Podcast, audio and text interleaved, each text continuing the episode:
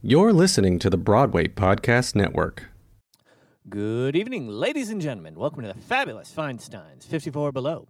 Before we get started this evening, just a polite reminder please take this moment to silence your cell phones. Also, there is no flash photography, please. Please welcome Kristolyn Lloyd.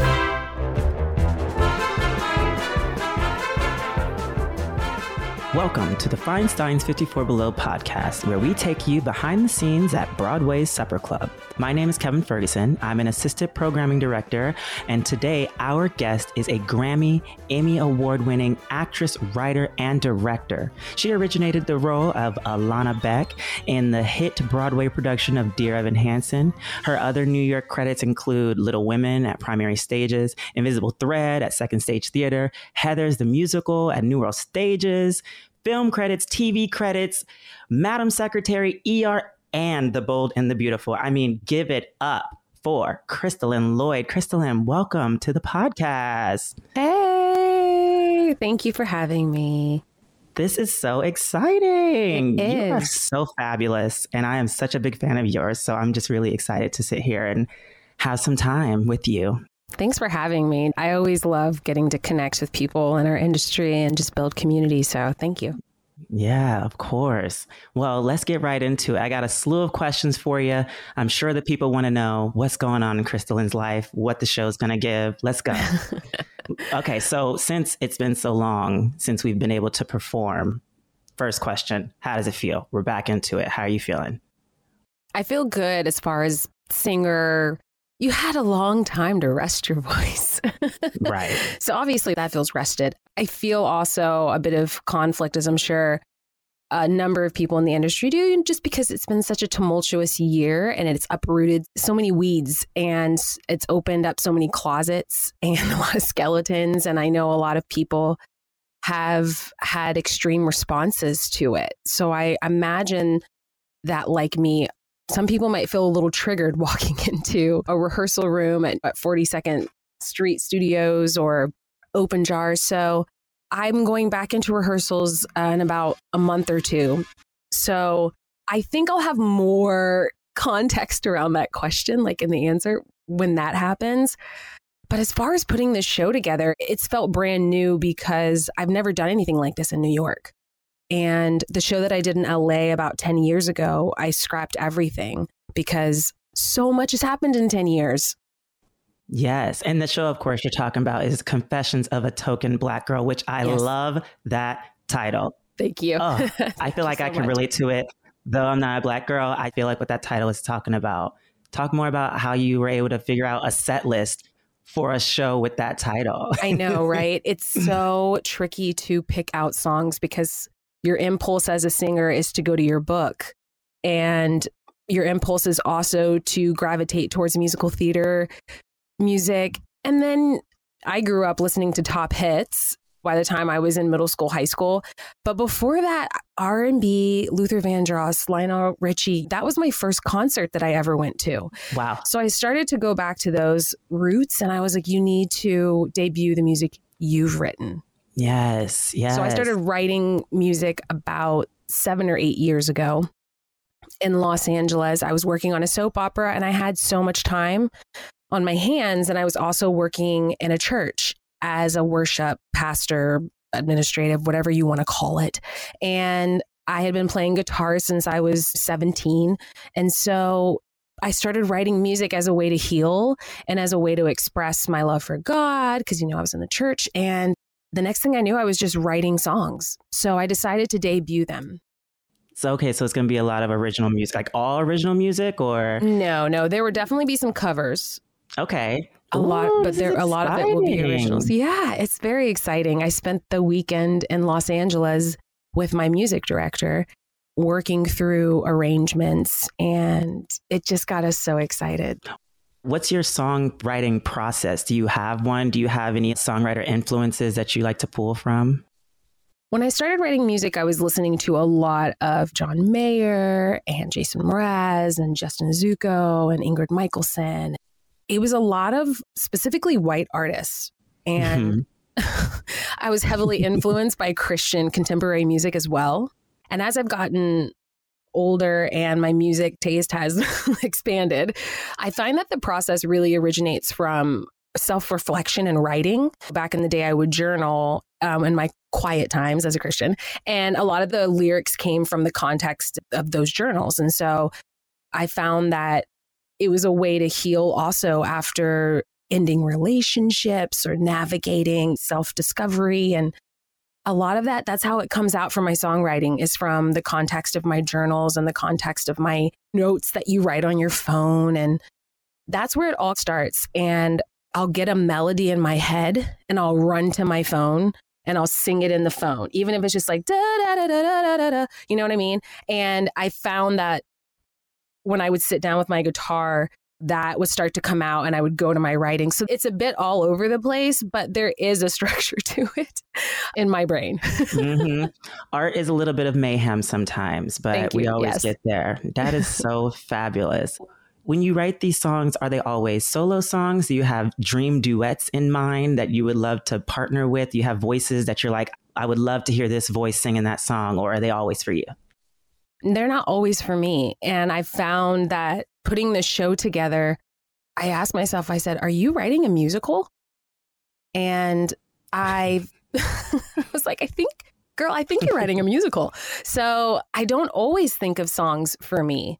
I've written songs. I remember one song I wrote was me wanting to hear something from someone and imagining how they would say it to me based on who they are.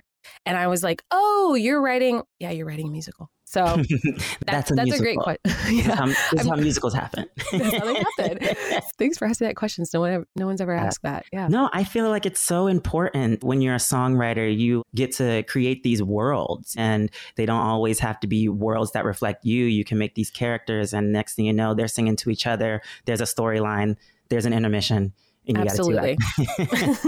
Next thing you know, you got a musical. That's so dope. What does the sound usually sound like? Is it really pulling from that contemporary Christian sound, you feel? I do. I found that even when working with my MD, there was a lot of praise breaks, praise moments. Yes. Just... yes. so okay. I was like, wow. And when I first started learning guitar, it was because I was a high schooler who was doing praise and worship. And so those chords are very embedded in the makeup of who I am. Dear Evan Hansen, that is something that translated to me when I heard the music for the first time. I looked at Justin and I said, I'm sorry, this is a praise and worship song. And he was like, Yeah. I was like, Yeah. And it turns out Justin has Christian backgrounds. His dad's a pastor and that he was singing praise and worship in his church as well. So it does have that sound to it. There's also a lot of pop in what I write because, like I told you, I was a top hits person. Me too. You can't go wrong. They're the top hits for a reason. exactly, exactly. But my music has expanded and my taste for it has also expanded. And that's also due to my community and the people that I surround myself with. Yeah. Now, you say community. Where are you from? Where is originally before New York? Well, before New York, I was living in Los Angeles for about seven years, and that's where I did the soap opera. And before that, I was in Pittsburgh, Pennsylvania at Carnegie Mellon. So I did four years of school in Pittsburgh. And before that, I grew up in Spring, Texas, which is about 45 minutes outside of Houston. Wow, so much. Carnegie Mellon how was that experience? So you just you're going to just graze over, yeah. And then there was a moment where I went to Carnegie Mellon. Yeah, yeah, yeah. Um, you know, it's an amazing school. It is an amazing school. I think I feel like I have more of a language for that experience now at this point in my life. It was a tad traumatizing to attend a predominantly white institution and to feel as though they just didn't know what to do with me.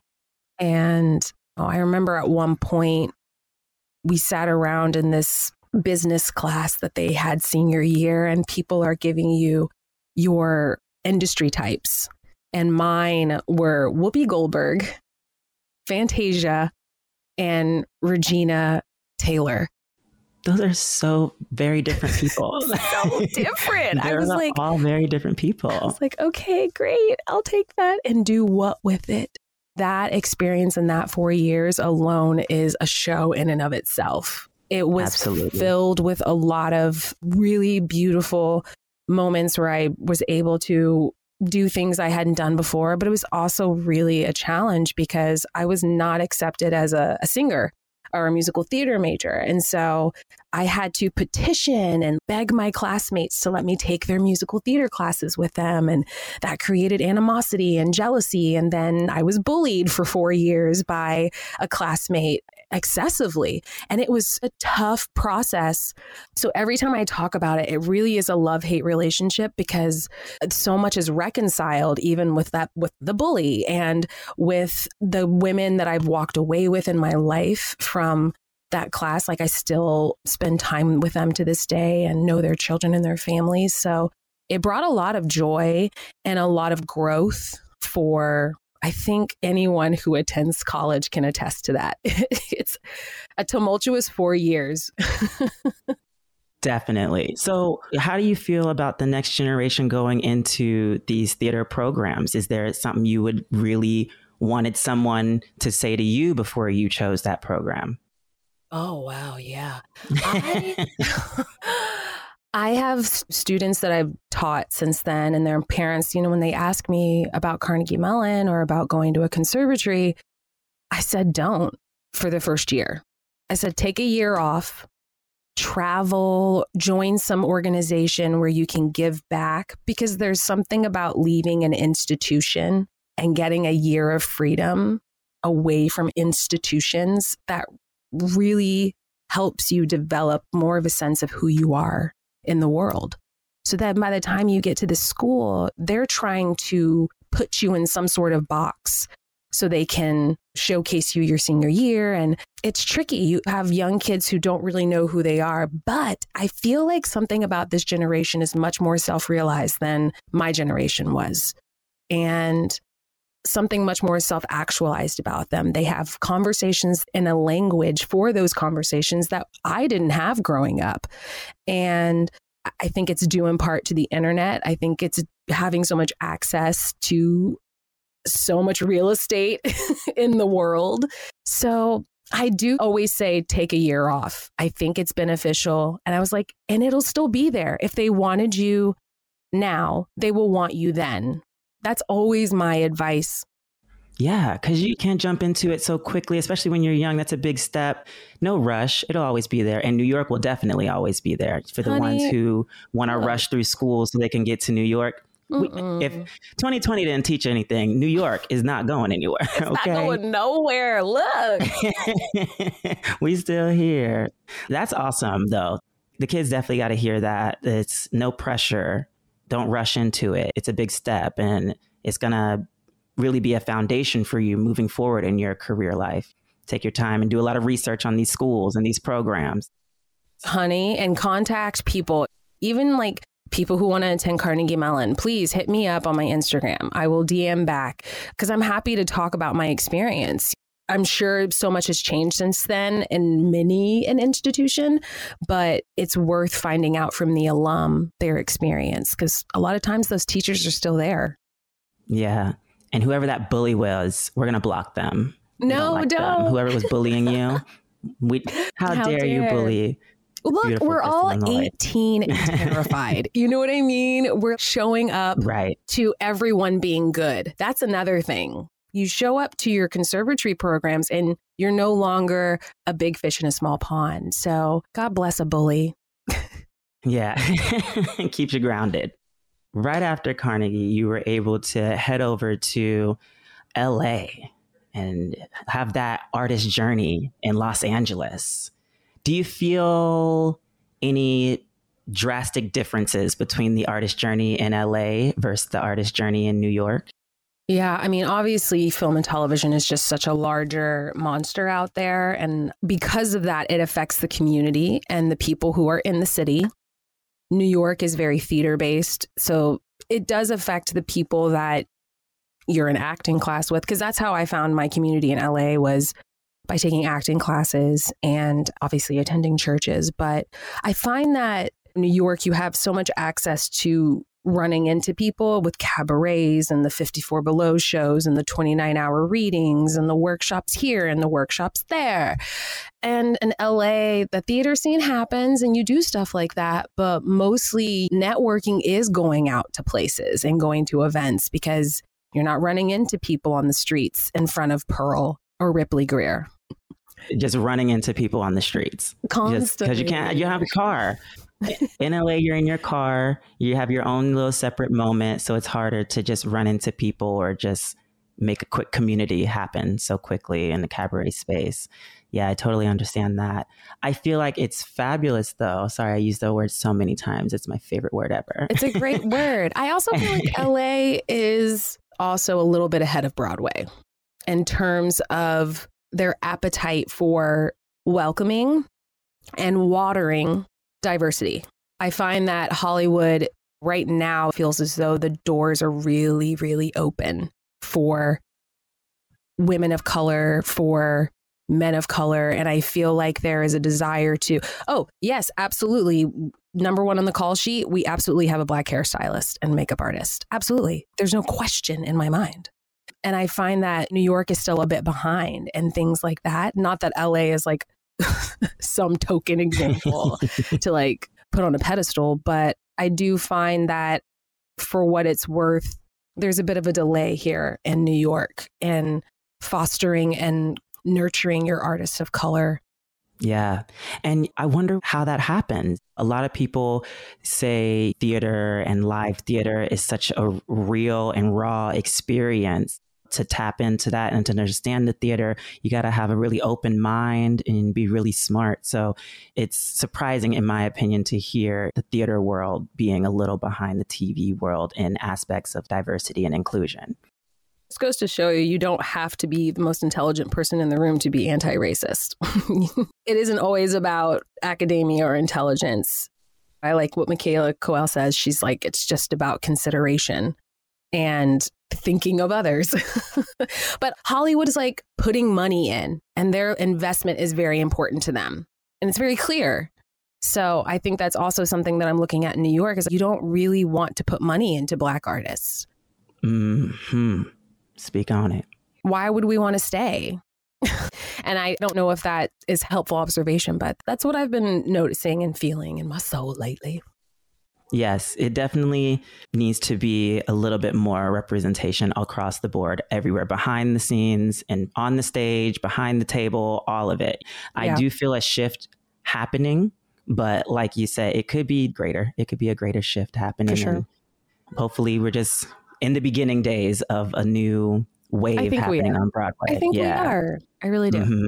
While you were out there in LA, though, let's talk about this soap opera that you keep mentioning. It's not just a soap opera, it's The Bold and the Beautiful. What was that experience like? That is an iconic show. It is. It was on for 25 years and I hadn't seen yeah. it before. And I went in for an audition for a co star. She was supposed to be a prostitute. And I got a call back and the material had shifted a bit and she was a prostitute with more of a story. And then I met with the producer on my third audition, the executive producer of the show. And he was like, You're such a lovely actress. Why have I never heard of you? And I had just gotten back from doing a year overseas as a missionary. And I told him I graduated college two years ago and I took a year off to do that. And so he wanted to know all about that. And when I got back from that, I had started volunteering in Skid Row on a weekly basis. And so I was telling him about that. My character quickly went from a prostitute on the streets to a young woman living on the streets. There's a little conflict in this, but she was a young black woman living on the streets. And this older white woman takes her in and buys her a coffee shop. And it was great because I was working in homeless shelters in Skid Row. So I had relationships with the people connected to them. And the executive producer decided to shoot on location at the homeless shelters in Skid Row. And he ended up casting some men and women who were homeless and living in the shelters who always wanted to be actors. And wow. they played themselves on the soap opera But anytime my character worked, they worked. So I take a lot of pride in that opportunity, even though it still has undertones of problematic themes underwriting it with white saviorism. I still take a lot of pride in it because it gave people jobs, it gave people a place to find pride in themselves as human beings. And one of them was supporting a family of three kids. And this job gave him paychecks and one of the other women got an agent and that is amazing. It's beautiful. Like that part is that part brings me a lot of joy. So bold and the beautiful was three years and i had a great time. It was in my 20s and i was partying with young hollywood people and it was a great time. I loved working on the show and with my castmates. I'm still friends with them so it was great working in LA, I'm sure you see a lot of celebrities. Was there one moment where you were just like, oh, that is a celebrity? Like, were you so stuck by someone or oh were oh you cool gosh. the whole time? That's a great question. I don't normally get starstruck. I'm trying to think, was there a moment in LA that I gagged? Was there a gag moment? I worked with yeah. Angela Bassett. That was pretty okay. gag worthy. I'm pretty sure I would be gagging yeah, the whole time. I played her niece. I played her niece yeah. on ER, and so it was gag worthy when I met her. Oh, yeah, the Angela. That's amazing. Yeah. That's awesome. So you're on Bold and Beautiful. You're hanging out with Angela Bassett. Yes. You, what drew you? Yeah. What drew you to New York? How did you get pulled all the way to this side of the country? Well, my agents had always teased about New York and wanted to know how I felt because I sing. And even on the soap opera, they utilize that. And like I sing music on the soap. And so I said, I'm down to go to New York, but I have to have a job. I'm not going there without a job. And I auditioned for this musical called Heathers that they were doing in LA, like a version of to like workshop it. It turned out to be a full run of a show, by the way. Mm-hmm. and mm-hmm. I ended up originating the role of Heather Duke. Well, not fully. I did it in that workshop, and then they took it to New York. And I had been working on a musical called Witness Uganda for about four years before I started that show. And it was going to ART in Boston at the exact same time that Heathers was going to be off Broadway. So I had to make a decision and I chose Witness Uganda. And probably a couple weeks after our run in Boston ended, I got a call from Andy Fickman, who's the director of Heathers. And he was like, Do you want your role? Because the girl playing it is going to go, her name is Alice Lee. She was leaving to do a TV show at all. And I was like, sure, I needed a reason to move to New York. And my time on the soap, I had just finished my contract and wasn't going back. So it was perfect timing. And that show was my reason for coming out to New York. And then my reason for staying was Witness Uganda. Uh, I love Witness Uganda. I was watching that journey from the beginning. I heard a bit on Twitter and I just was following any bit of it I could the whole way through. So that's so awesome. And then, of course, Heathers is just so fierce. I love the candy store song. I think I can hear that over and over and over again. So, oh, that's so I fun. think, yeah, I love Heathers. But after Heathers, after Witness Uganda, a little show called Dear Evan Hansen came into your life. That's right. Did that feel different than the other stage productions you booked? Did anything feel different? No, I had never heard of it. I didn't know anything about the show.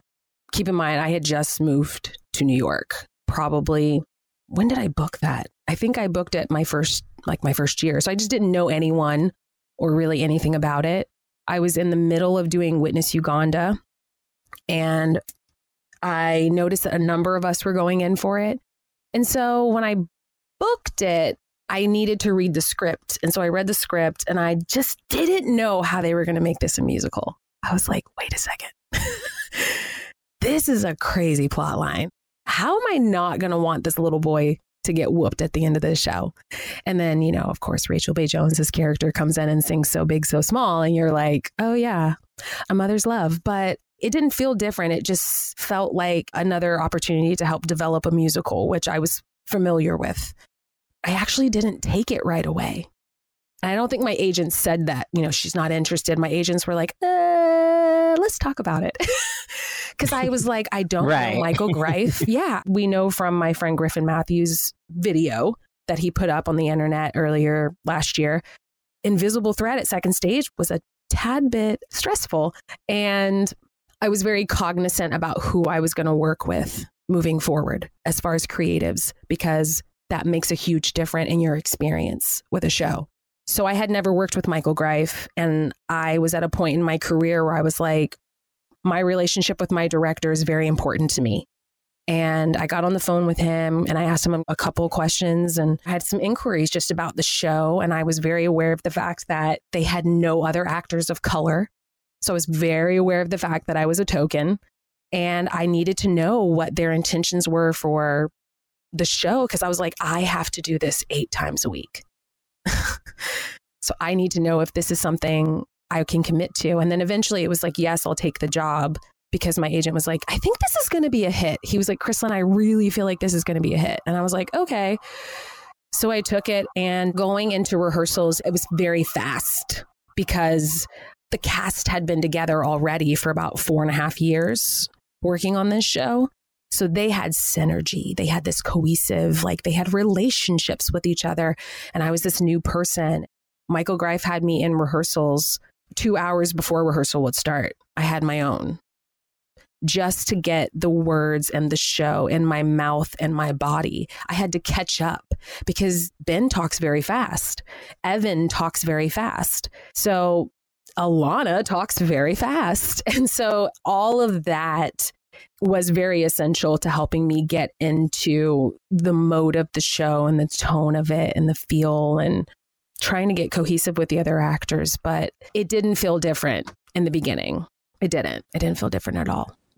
Wow. And that's awesome. It came through with such a force, that show. I just expected with it being so big that you would have felt that. But with you coming in so early, you were able to just be with it while it was growing. How did that feel when the fans came through? I had just never been a part of anything like that. And Yeah. I have to be honest, I'm a bit of a grandma. I wanted to do Broadway because you're not on a tabloid magazine cover. People don't care about what you wear, dress, eat, or even say most of the time. It's Broadway. So it was a little overwhelming. I felt the fandom of Dear Evan. Hansen was very strong during those days of first opening and uh, till till the end. And now Yes. with it getting even bigger, I just feel like it is definitely a force. But the message of that show, anybody can relate to, and the songs Yeah. and the singers singing the songs, it is just. uh, I'm so emotional just thinking about it. that show is so good. oh, I'm so glad you love it. and now 54 below solo show we're bringing it back will there be any hints of a heather reference or a Dear Evan Hansen reference in your 54 below show? Of course. or okay okay okay. Yeah, i didn't of know. course. There's no way you can have that title and not talk about those experiences. yeah. Any other roles that you would dream to play? Or dream stories to tell in your writing or any story on your heart that you think needs to be a musical Well, I definitely am inspired. It, this is not about me, but there's a director named Whitney White, and I just saw an installation that she had at the Mercury store in Brooklyn. And she's a black director, and she's creating a musical about a black woman and her experience with mental health therapy and Christianity and religion. And I'm so fascinated by that because it's so relevant to who I am. So even in the midst of writing the show for 54 Below, I found myself, like I said, I think I'm writing a musical. So I think to answer that, I might be creating my own dream roles at this point. yes Later. that love you that know, yeah, I ha- you know, I have some other stuff that I'm writing. I'm co-writing something with a friend of mine that's about a black family in the 1800s who is affluent and wealthy at the dawn of the abolitionist movement. And so I think I'm writing my dream roles right now. That's amazing. I cannot wait to see them. I think that is so awesome. More people need to be writing their own dream roles. I think a lot of people out there, because of these universities, maybe chasing certain roles that they think is their dream role, when in reality, their artistry could be expressed so much bigger in an original role that they write for themselves. And that's the point of Token Black Girl. We're so much more than that. And I'm really grateful that so early on in my career, I said no to it. I said no in a way that gave me power because I said, if you're going to hire me as that role, after the couple of experiences that I had, I was like, I have opinions. I have opinions. And it got to a point where it was like the roles I was taking were tokens and directors were listening to me. And I think that's what nurtured me into a directing career because I had directors who said she's more than a token. I actually think we can build this show around her more. And I'm very grateful for that. So, as much as my show will be confessions and a little bit of like tea, it's also going to be about like, I need love and joy to exist in this show as well and gratitude because I can't get up there and sing a song where all I do is drag white people. You know what I mean? I just can't do a whole show about the trauma. So I think the confessions, I think whoever gets to see this is really going to enjoy it because it's me talking about my tokenism in my proximity to whiteness my entire life. And if you're on my Instagram up until the show, you're going to get some really cool, like little nuggets about that. So go ahead and follow my Instagram because that is where I'm allowing some of the process of this show to live. And I think it's actually good context to have before coming to see it. Let the folks know what that Instagram handle is. Oh, you could just follow me at Kristolyn Lloyd. That's it. Yes, boom. That's it. Easy. Wow, Kristolyn, this has been so fun chatting with you. This is so eye opening. I think it's going to be ear opening for everyone listening along, especially any young university, college, theater kid, or anyone, any artist trying to know if LA or New York is their city. You're just such a soothing voice. And I feel like you come with so much wisdom about the entertainment industry and how to navigate through it as a person of color, specifically a Black woman. And I think we have to put microphones in front of voices like this more often. I think you're right. And I'm glad that you have this podcast and that you're able to let your own creativity live in this sphere and in this context. So I was glad you asked me to do it. We are really looking forward to your show, though. So Thank we you. need to grab those tickets. Kristolyn Lloyd, Confessions of a Token Black Girl. This is September 2nd and 3rd, y'all, at Feinstein's 54 Below, 9.45 p.m. Get your tickets. The box office is open. They're always taking calls. The website is open, always moving forward. Kristolyn, is there anything else you want to tell the folks about your show or leave them with a little bit of encouragement? Y'all just be good to yourselves be kind to yourselves and love yourself at every little marker moment in your process as a human being and as an artist. You got to find a way to be able to look in the past and have love and grace for that person. Because moving forward, we got a lot of work to do. And we're going to need some healed souls. So be good to yourself. All right, folks. Well, you heard it here first. Kristolyn Lloyd, Confessions of a Token Black Girl. One more time, September 2nd and 3rd, 945 at Feinstein's 54 Below. Thanks, Kristolyn. You're welcome. You've been listening to the Feinstein's 54 Below podcast, part of the Broadway Podcast Network. Subscribe and rate us on Apple Podcast or your favorite podcast app. Hey, it's Leslie Odom Jr. here on the Broadway Podcast Network to tell you about the Rise Theater Directory, a program of Maestra Music. Rise is a national online resource designed to connect and empower backstage and administrative and creative theater professionals from underrepresented backgrounds. If you work or aspire to work in the theater community, this can help you find your next project. And if you hire theater professionals, search the Rise Theater Directory to find your next team. Create your profile now and get more information by visiting risetheatre.org. That's theater with an R E R I S E T H E A T R E dot org because only together we rise.